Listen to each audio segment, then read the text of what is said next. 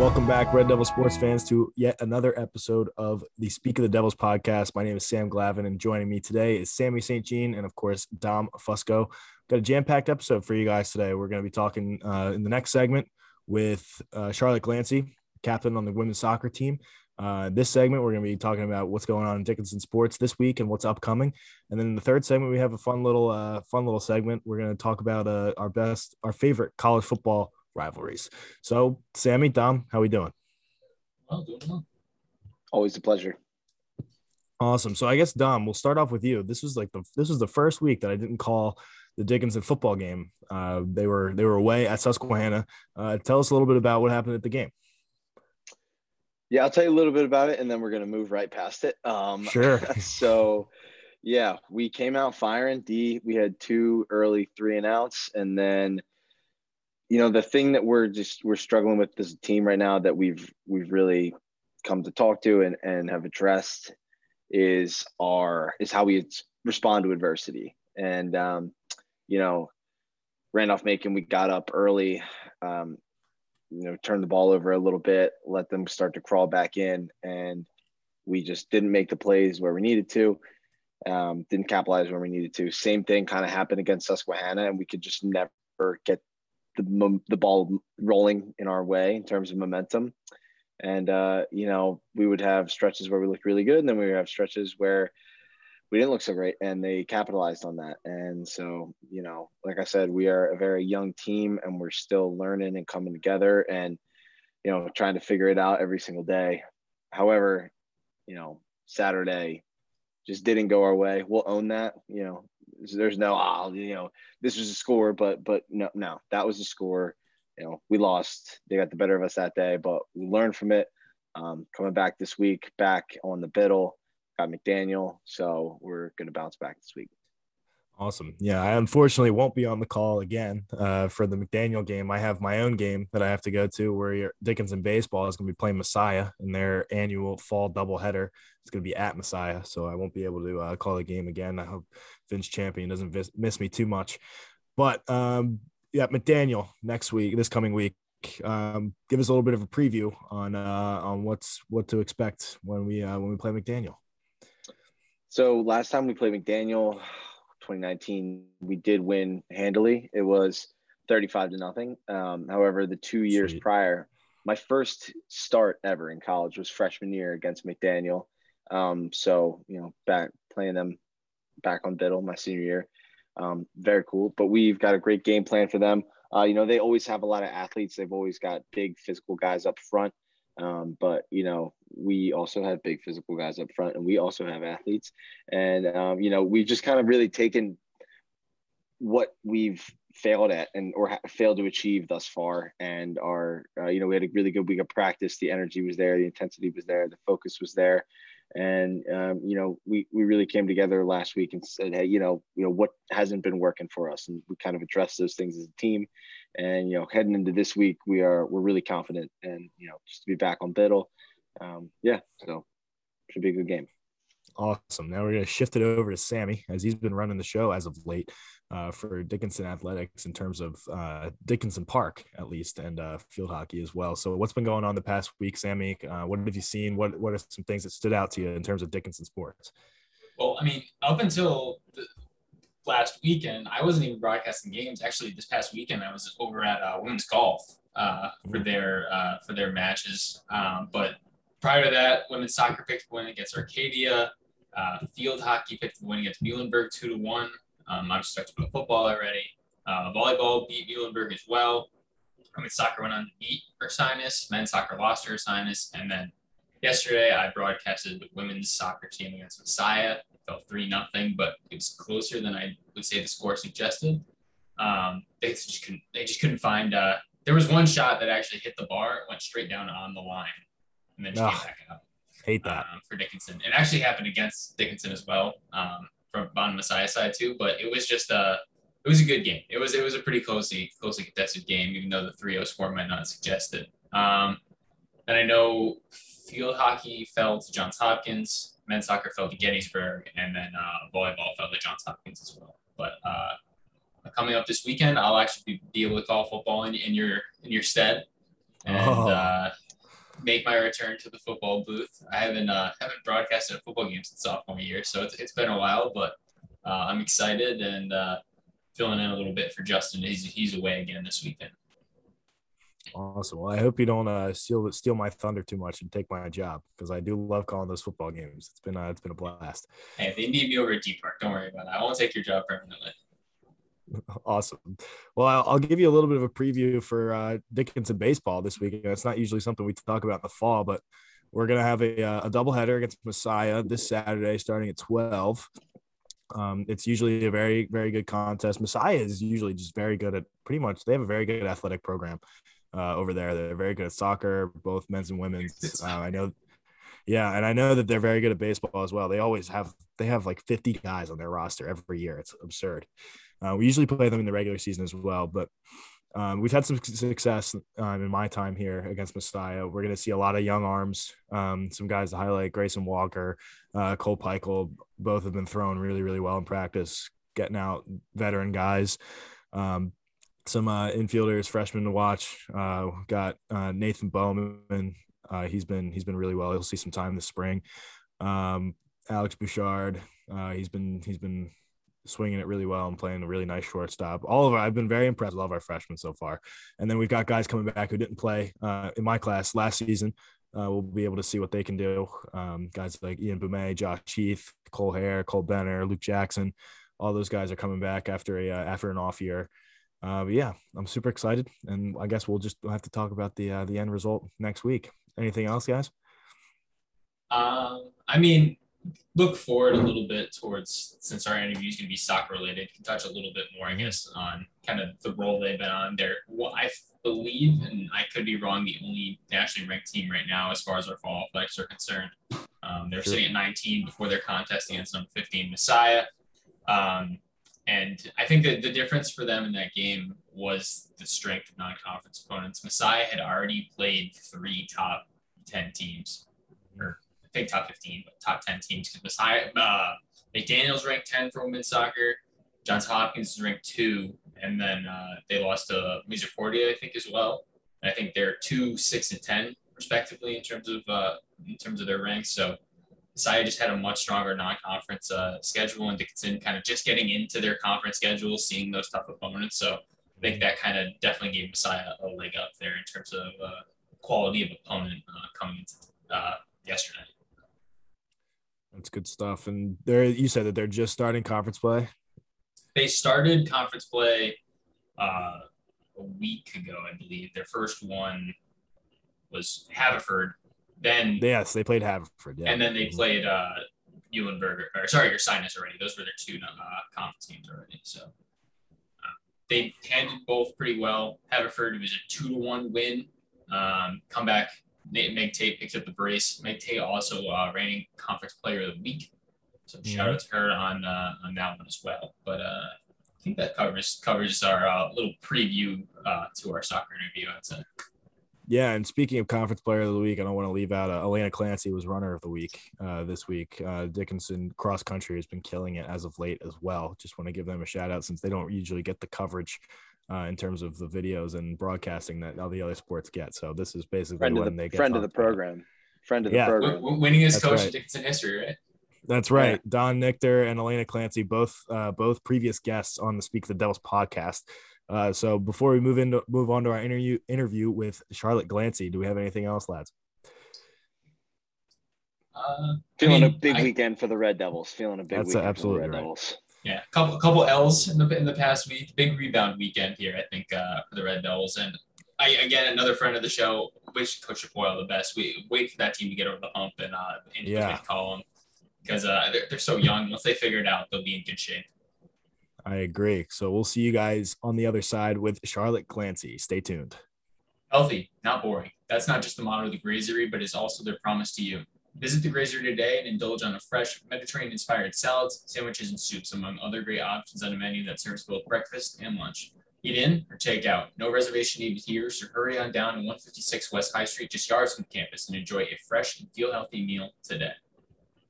Welcome back, Red Devil Nation, to the interview portion of our podcast, Speak of the Devils. Today we have senior captain Charlotte Glancey from the women's soccer team. Charlotte, how are you today?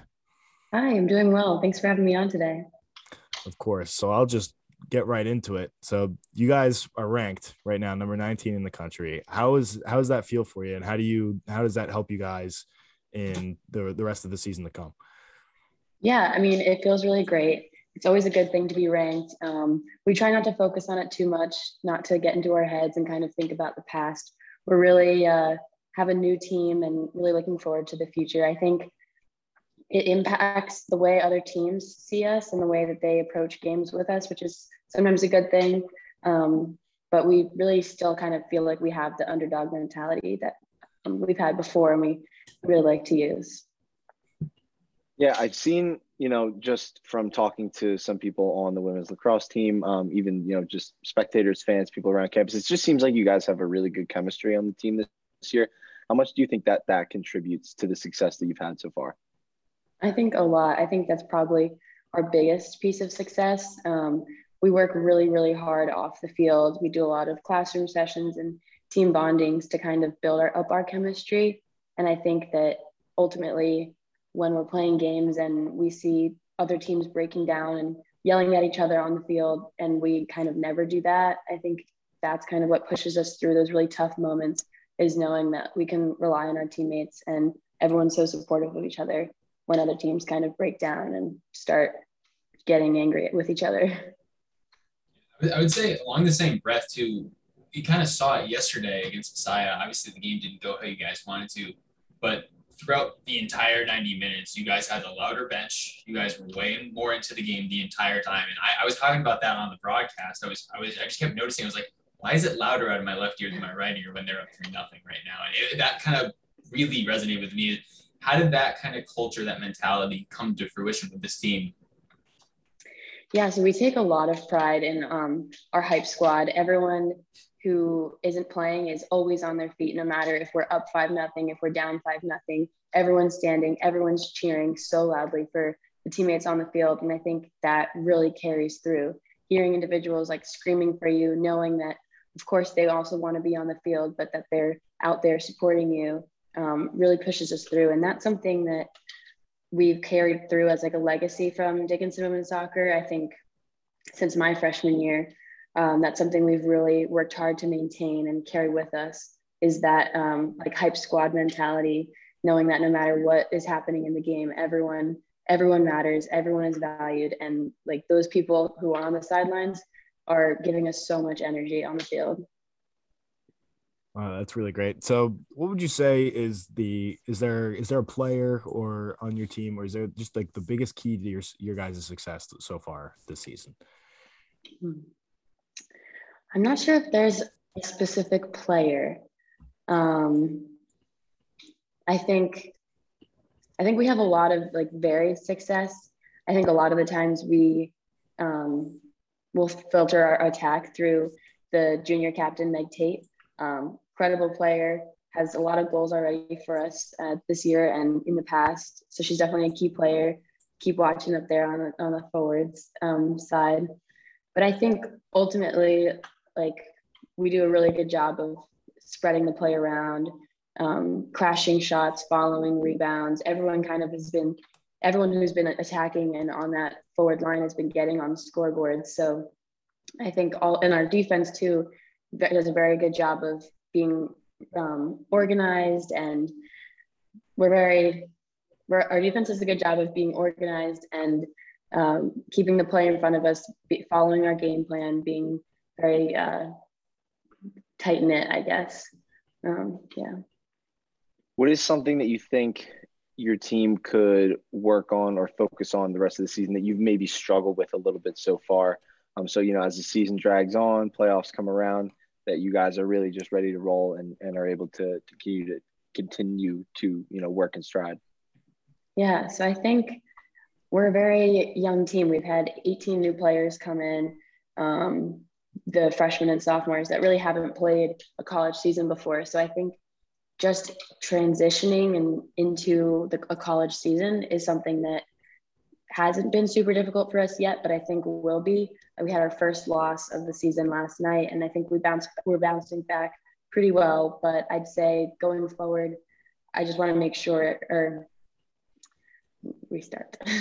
um, so I think that transitioning to the college season is going to be somewhat of a challenge for us. We have a pretty young team with 18 new players coming on. And I think that as we face adversity through, the season, whether it be with our schedule, with how we're playing, with injuries, anything like that, I think that um, how we kind of respond to that adversity is going to prove difficult. And I'm very optimistic that we'll be okay. But I think that's something to, that we're looking at. Kind of speaking again to the youth, you I would say as far as defense is concerned, you guys are fairly veteran when it comes to that with you, uh, with Hughes, with Bracken. You guys are pretty. Although Bracken was a little in the midfield yesterday, mm-hmm. um, you guys do have that veteran present on the defensive side, but you also have a first year goalkeeper and uh, Kavalich, who was in goal yesterday. So how have you guys been kind of involved with and pivotal to her kind of growth, especially in the early on, get seeing her first really ranked opponent yesterday? Mm-hmm yeah, it's been super great to get to play with Sophia. Um, it was, I mean, it, we always kind of thought it was going to be Carly Boyer still, who's a senior, but she's abroad right now.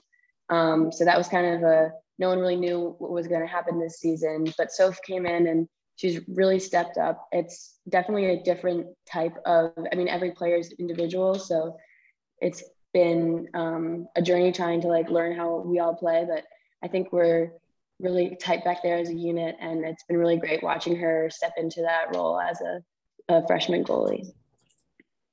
That's really good. I think if I remember correctly, uh, correct me if I'm if I'm wrong, but Carly Boyer was an All American two years ago. Yes, yes, she That's was. Very cool. Very cool to see a, uh, a freshman step up into some some pretty big shoes there. Uh, mm-hmm. My last question is, um, what is your favorite uh, Dickinson women's soccer memory? Whether it be like from your freshman year, this year, what what what's your favorite memory? It's a good question.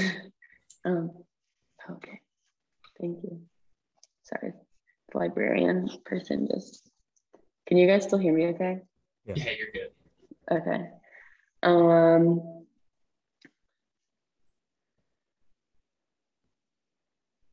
I think my favorite memory would be when we made it um, to the Sweet 16 and after beating Amherst in the NCAA's last uh, in 2019 we kind of came in as the underdogs. Amherst was a very technical team. Um, they played really, really well, but we were just able to kind of out teamwork them. Um, we just kind of focused on our game plan, keeping them in front of us.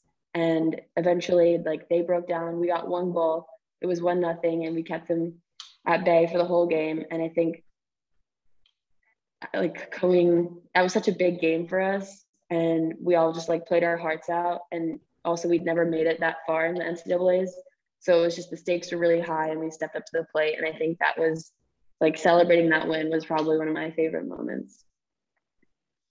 So, what is something on campus that you miss? Something about Carlisle, something about campus that you miss the most? Um, you know, mm. throughout the 18 months or whatever that we weren't here. I missed D Park um, our game field is just so incredible. Um, they do such a good job with the upkeep of the grass, and I think like it's I think it's the best field in the in our conference for sure. Easily. Um, mm-hmm. But yeah, it's just a beautiful place to play. The sunsets, we're out there at practice, and it's just gorgeous out. Um, so I definitely miss that the most. I'll say the uh, the rain's kind of held off for you guys this fall. Probably got to see more sunsets than uh, than usual than back in 2019. Um, yeah. But I guess the last question for me will be geared towards that 2019 season. You guys, I'll, I'll okay, it's kind of a two-parter. So first is how do you guys repeat that kind of success, especially given the young players. But the second one is the obstacle of Johns Hopkins um, being a team that you played three times that year tied the first time and then two 2-0 losses and they're ranked two right now so how do you guys foresee that obstacle in the future as part of that growth as well sure um, so with continuing the 2019 success i think it kind of just goes off of maintaining that culture off the field that we've worked towards but also redefining our style we're definitely not the same team as 2019 on the field and i think that can be a good thing for us too we have a lot of really talented players and we play in a very different way, new formations, things like that. Um, and I think that can work to our strengths while keeping that really solid foundation. Um, off the field and with our relationships with each other from 2019. Um, and yes, Hopkins, I think, is going to be a big, big game. We're already, everyone's kind of, that's one of our big, like, emotional games we all get really pumped up for. And I think we're going to be ready for that game. I think it's just going to come down to, like, who wants it more. And I'm really sure we want it. So I think that's just going to be one of those games where we really have to follow our game plan, um, have a lot of preparation, and just go into it with the right mentality. And yeah, hopeful we'll come out on top. Awesome. Well, thank you so much for for coming on. Best of luck with the rest of your season. We hope you guys uh, continue to crush it. Um, thanks again, Sean. Sure. Thanks so much for having me. Complex is something no coach or athlete wants to deal with, which is why every team aims to keep schemes and executions simple so success is easy to achieve. That's the game plan used by the Grazery right here in Carlisle. Simple ingredients that are fresh, healthy, and above all delicious. Healthy, not boring food that's not just good, but good for you, made from only the healthiest and simple ingredients. So come in today and enjoy a uh, a great meal made simple at the Grazery, located at 156 West High Street, Carlisle, Pennsylvania. All right, welcome back, Red Devil Nation. After our interview with uh, Charlotte Glancey, that was a that was a really interesting interview. I like that one a lot.